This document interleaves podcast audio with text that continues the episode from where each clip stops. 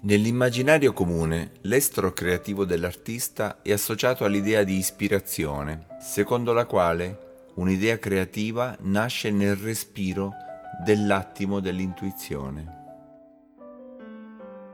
In realtà, per chi crea, per esempio in ambito musicale per i compositori, all'atto iniziale segue un lungo lavoro che sollecita un altro talento, altrettanto importante, che è quello di saper sviluppare il materiale iniziale e farlo crescere per conferirne un ampio respiro formale e diventare quello che sarà un quadro, una scultura o una composizione musicale.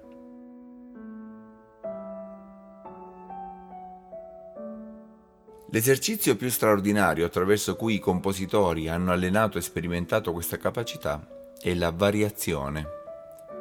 Pur essendo un procedimento di cui troviamo traccia già nella musica greca e poi nel canto gregoriano o nel Rinascimento, il tema con variazioni diventa in epoca barocca una delle forme musicali più ricorrenti ed è alla base di forme come la passacaglia o la ciaccona, in cui un tema inventato o preesistente si trasforma in un'architettura musicale anche molto complessa, la cui struttura è formata da riproposizioni variate di un tema, spesso molto semplice, e di quello che ora chiameremmo il suo giro armonico. Le variazioni ne modificano i diversi aspetti interni come l'armonia, la melodia, l'articolazione, il ritmo, il timbro strumentale, la dinamica e perfino l'organizzazione formale.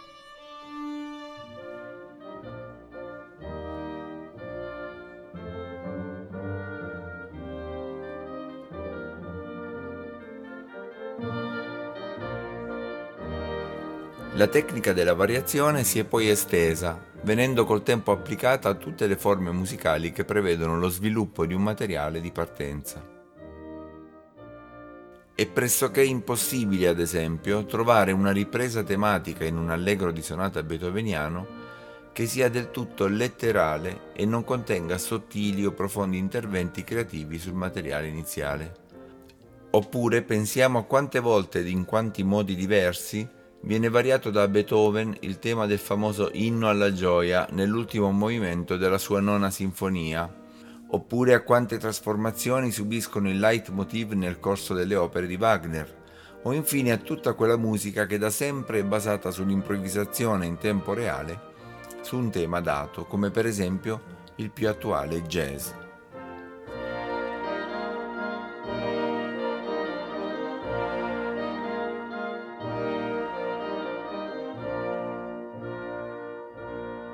Johannes Brahms, ad esempio, che si avvicinò al genere sinfonico con grande cautela e timore reverenziale, nell'estate del 1873, già quarantenne, scrive le variazioni su un tema di Haydn, usandole come una sorta di prova generale per il completamento e l'effettivo debutto di quella prima sinfonia messa in cantiere già da 11 anni e che completerà soltanto nel 1876.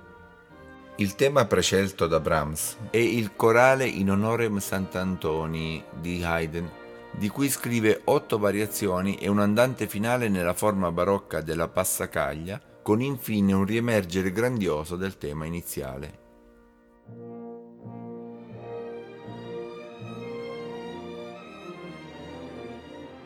Con questo brano Brahms dimostra tutta la sua padronanza della tecnica compositiva attraverso l'arte del contrappunto e della variazione e contemporaneamente afferma il suo legame con un passato che rispetta ma che intende rinnovare in un rapporto sempre vitale con la musica che lo ha preceduto.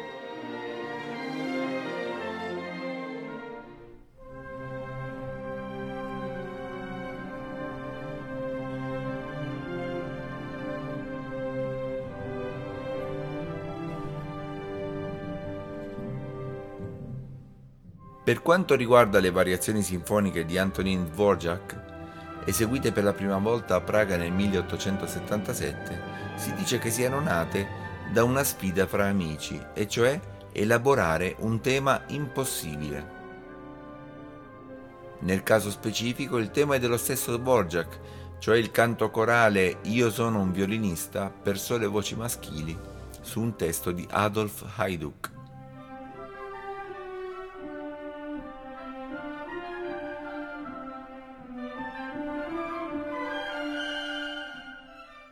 Prendendo a modello proprio le variazioni di Brahms, il compositore ceco sviluppa 27 variazioni e una fuga, in cui dà prova del suo virtuosismo tecnico, spaziando fra umori contrapposti e riferimenti folcloristici a danze e ritmi della sua terra. Questo divertissement, cominciato un po' per gioco, diventa in realtà uno dei brani sinfonici più eseguiti ed amati di Dvorak.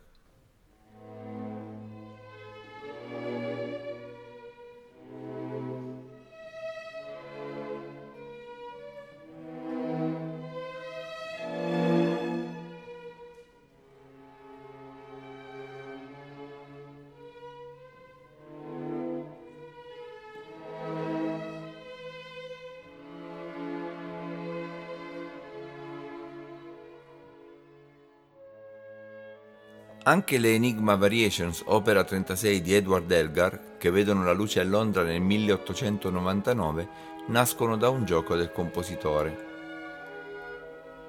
Il racconto è dell'autore stesso. Una sera di ottobre del 1898, il 39enne Elgar, fin lì compositore dalla fama racchiusa all'interno della Gran Bretagna stessa, improvvisava della musica col suo violino, in modo distratto, la moglie l'interruppe ammirando la bellezza di una melodia tra quelle che aveva suonato, della quale egli non si era neanche accorto.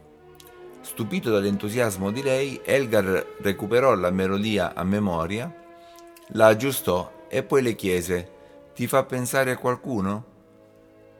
La moglie rispose Certo, a Billy Baker che esce dalla sua stanza. In quel momento intimo e familiare nasceva così il progetto delle Enigma Variations, capolavoro che fece raggiungere ad Elgar una fama internazionale. Il principio era quello di creare un tema con 14 variazioni, ognuna ispirata alla figura, ai gesti, al comportamento, alle manie di ognuno dei loro amici, in un clima di umana simpatia, di quotidiana familiarità e amicizia e umorismo. La dedica del brano recita a tutti gli amici che sono qui ritratti e per scoraggiare chi cercava di risalire ai dedicatari di ogni variazione, Elgar dichiarò non c'è un gran guadagno artistico o musicale nel risolvere l'enigma di ogni personaggio.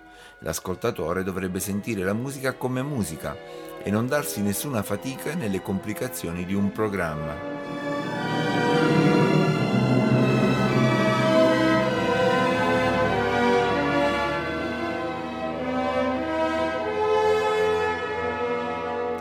In realtà la nettezza con cui Elgar rappresenta i caratteri di ogni personaggio ha scatenato la curiosità degli studiosi che col tempo ne hanno svelato tutti i personaggi corrispondenti. A Lady Elgar, per esempio, con l'acronimo CAE toccò la prima variazione e a colui che aveva ispirato il progetto, cioè Billy Baker, siglato WMB in quanto il suo nome era William Meath Baker, viene dedicata la quarta.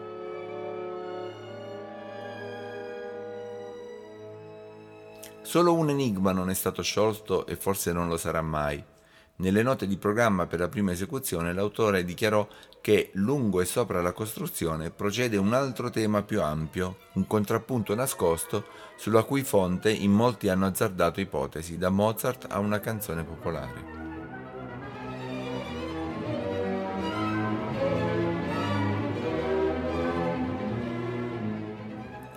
Variation on an Original Theme le cosiddette Enigma Variations, sono un capolavoro di sapienza costruttiva ed insieme uno dei più brillanti esempi di musica descrittiva, la cosiddetta musica a programma.